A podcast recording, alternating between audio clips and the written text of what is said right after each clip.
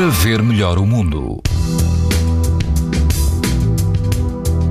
As temperaturas estão mais frescas este sábado e a meteorologia prevê mesmo chuviscos e aguaceiros. Ainda assim, mantêm-se os cuidados com a radiação ultravioleta.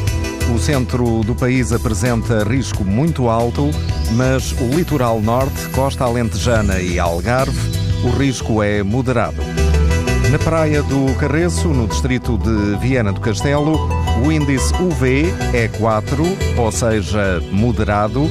A água do mar está entre os 19 e os 20 graus e o vento é fraco a moderado. Se estiver na linha do Estoril, na praia do Tamariz, o índice UV é 9, ou seja, muito alto.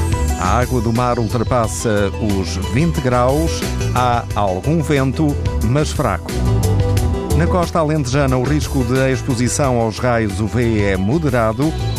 É o que se verifica na praia do Carvalhal, no Conselho de Grândola. Prepare-se para algum vento, mas moderado, e a água chega aos 21 graus. Pode ouvir estas informações na página da TSF e também em podcast. Para ver melhor o mundo, uma parceria Essilor-TSF. Sabia que é tão importante proteger os seus olhos como a sua pele? Não basta ter lentes para estar protegido. Lentes Essilor Proteção Total. Para uma visão saudável. Essilor. Para ver melhor o mundo.